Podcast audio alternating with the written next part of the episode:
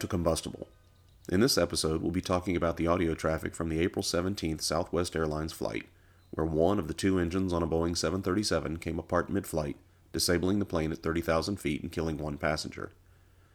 Captain Tammie Jo Shults's calm demeanor, exhibited in her radio traffic, has rightfully gained her admiration from the airline industry, as well as everyday people who don't necessarily comprehend how large emergencies like this evolve.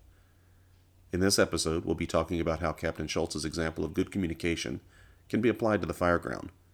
For the benefit of anyone who hasn't heard the audio, we encourage you to go to our Facebook page for the link or to listen to it on the internet before our discussion. How about how, how important is it to be calm, cool, and collected? Yep. So my, my thoughts were what I wanted to discuss is with this. Uh, everybody's heard it now. We got great feedback on social media when we posted it out there. The video of uh, the airplane had failure of a motor, blew up.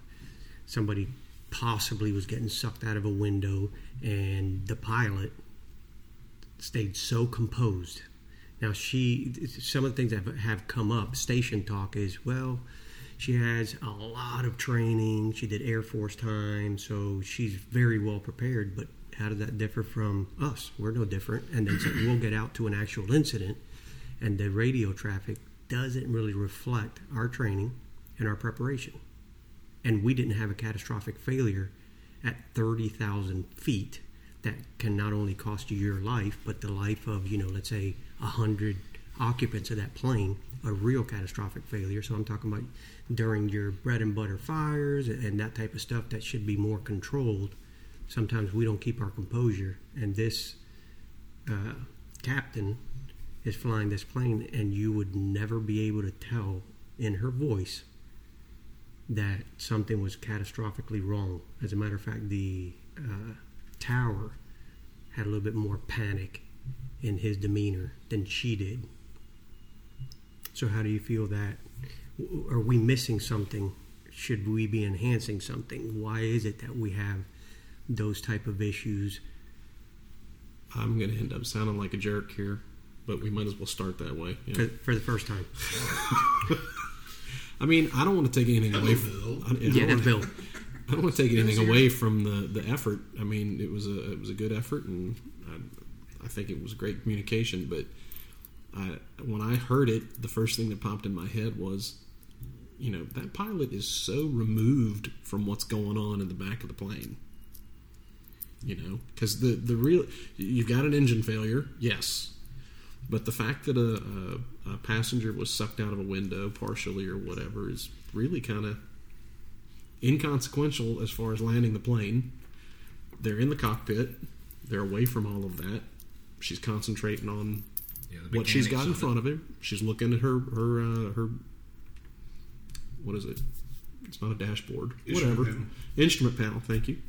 She's looking at that stuff, and you're right. She's revor- uh, resorting back to her her training, but I'm not trying to take anything away from her. But I think the physical separation is a is a big deal because if we're trying to uh, relate it back to the fire service, more often than not, we're dealing with stuff that's right in front of us. You're a battalion chief in a car, disconnected. You're not in the interior of that I'm not structure. You're sitting outside in, in, in You're a. also I'm looking at on the it. radio either. I'm you looking talking at it. about like when he's on scene. I'm looking Right. at it. I'm fire smelling drill. it. I know the people involved. Okay, she's in a plane thirty thousand feet up Why in the is- air, and right, one see, of her I'm gonna- motors just here's, failed. Here's where I'm going to be a jerk. Why is thirty thousand an issue? Everybody says they're thirty thousand feet up. If they were hundred feet up, it's the Hu- same emergency. Human psyche, human psyche. A single, a single family residential structure uh, Let's get into the minutia here. versus just- a high-rise building. There's, I'm you not know, you, trying to it, take it plays away into the from human it. psyche. It sounds like you are. Yeah, No, a I'm little just bit. I'm just making the argument that I don't know that I, I don't think that it's as relatable to the fire service because there is a, a definite distinction between the um, Physical separation and uh, the environment that they were operating So, in. so I like to get uh, Hatches and Shane's thoughts on it because I think it is so connected to the fire service Okay. that it, when I saw it, immediately it was similar to another event that we we we've talked about in the past that we took place, and I'm like, this is so applicable to us in the fire service. Go ahead, Shane. Yeah, they they can't see those facial expressions, Shane.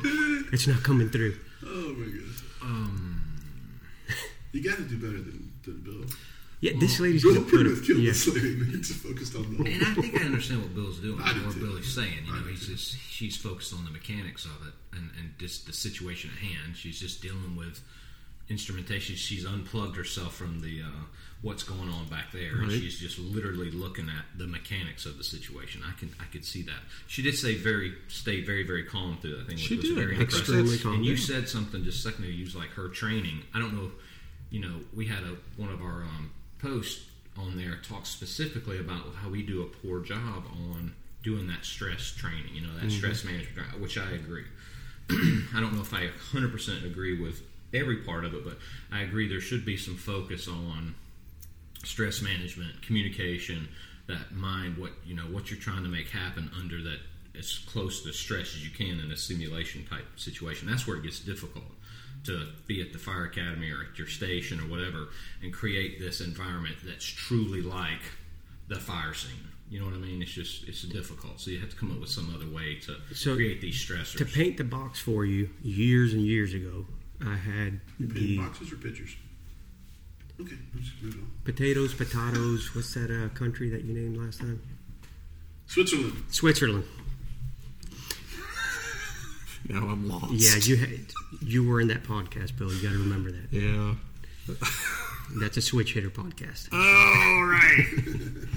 So, to paint the picture, when they train, in because I've been privileged to go uh, a long time ago to, to see where it is that they train. I was in the security business, and we'd secure those uh, places in Miami.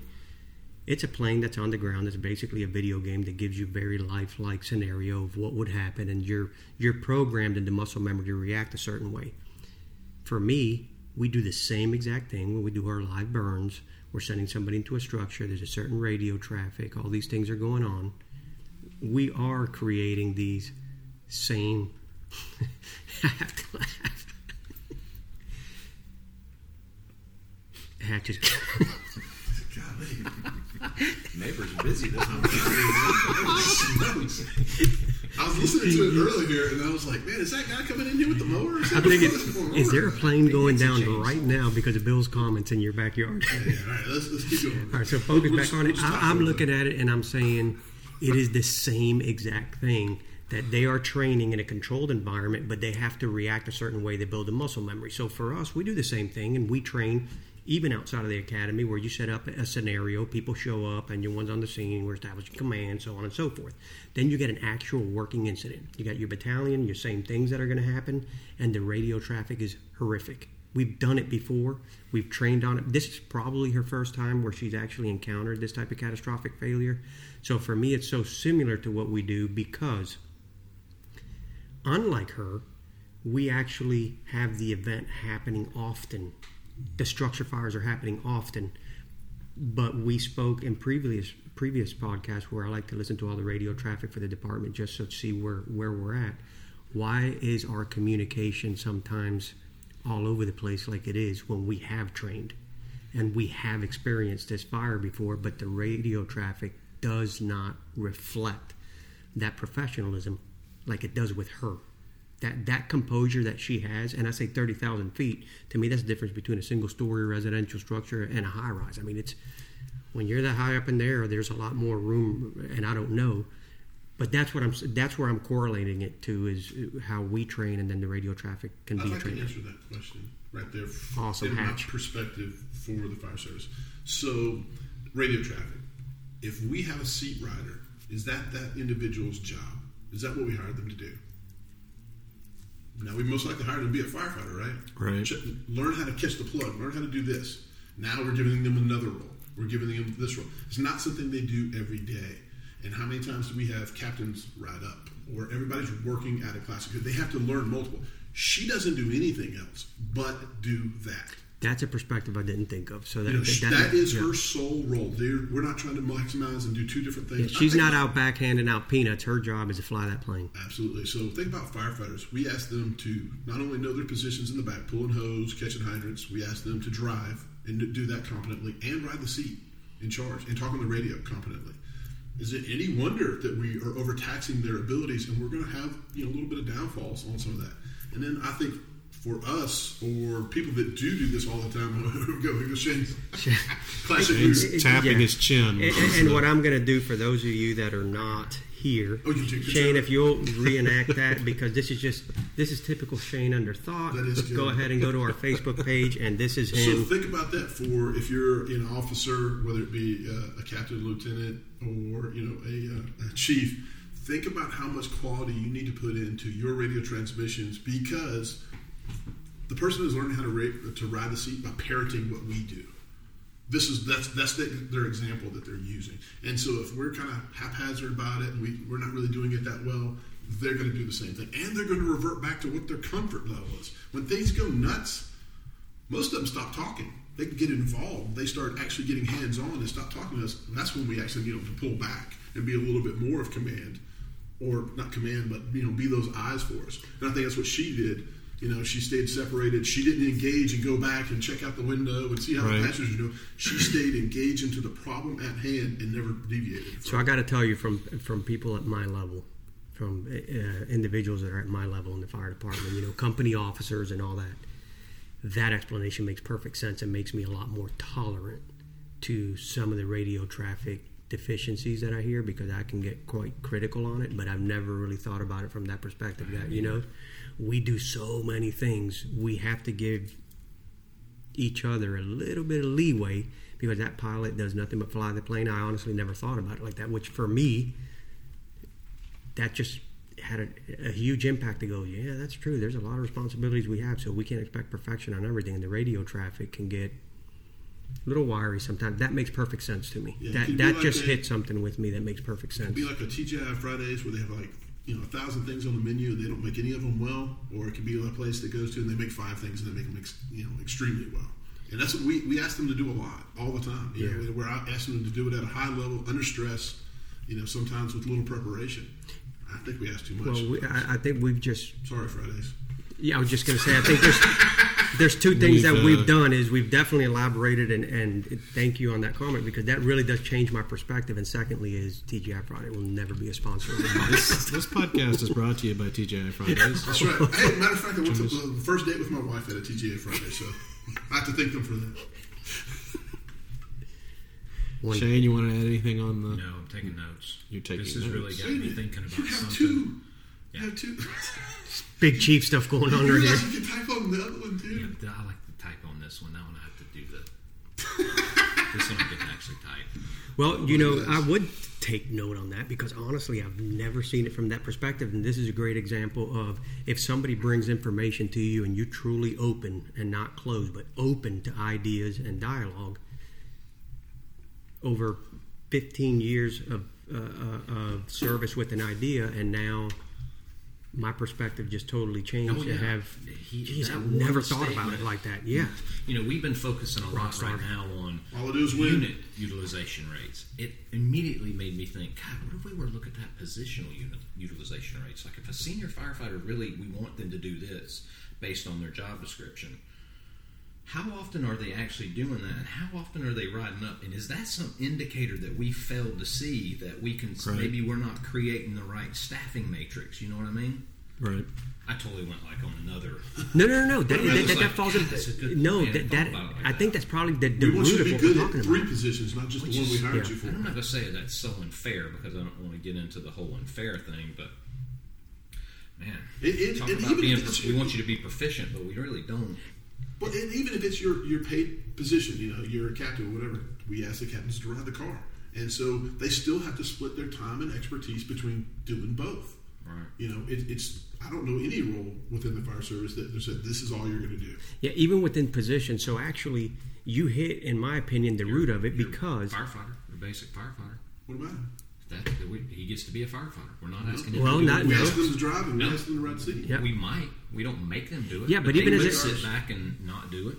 even as a basic firefighter, you have a ton of responsibilities. You're doing firefighting. You got the EMS component of it. You got tech. You, there, we we multitask. That's what we do. We have a lot of things.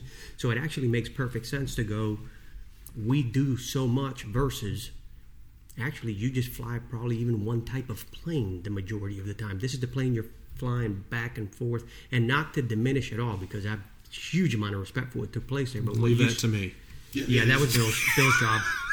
Denouncer. You'll probably get a phone call. She's, she's listening. Whatever airline's not going to support us either. I think where we were originally going was she was calm.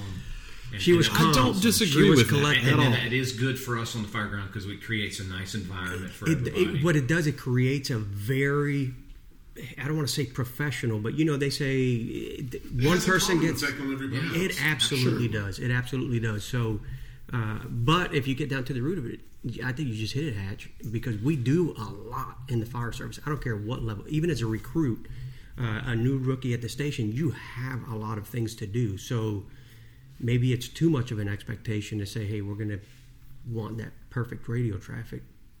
Well, You know, I mean, we have a lot. It's something we work on, but how often when we give them uh, some kind of training example, you know, all right, pull this hose, and we're all standing out there. How much do we have them actually talk on the radio? Correct. How much do we actually have them give size up and stuff like that? Usually we'll do it, we'll be sitting around like we're doing now and looking at a YouTube video and we'll do it that way. But there's no stress, no gear. I mean, think about how many times you've changed what pocket you, or how you wear your radio. Under my coat with the mic hanging out, in a strap, in the coat pocket, or whatever.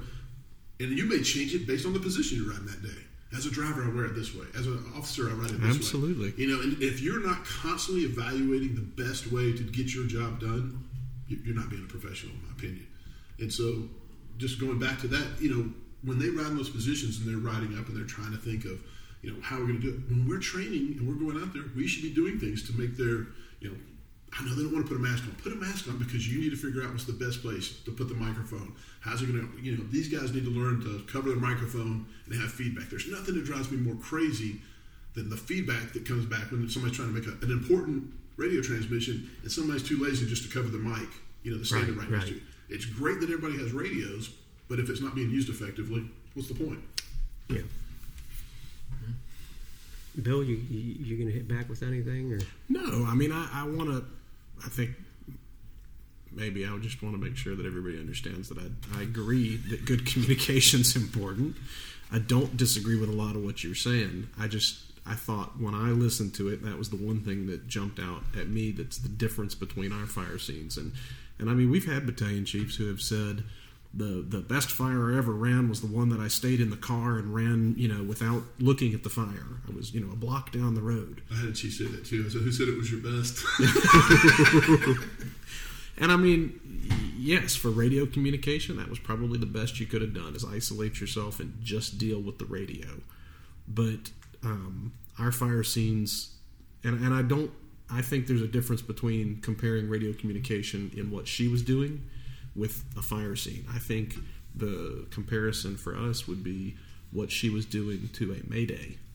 You know, it's not the regular communication, it's the communication in that catastrophic incident, which her normal communication, I'm sure, is great. You know, she sits and she does nothing but talk to air traffic controllers for most of her working career, you know, negotiating airspace. But um, I just, the, the physical separation was the thing that immediately kind of jumped out to me that was a, a distinguishing thing. And I also want to make sure that everybody listening understands the 10th man uh, idea. So, yeah, yeah. we know you fully adopted it. We always got to have one guy that disagrees with everybody else.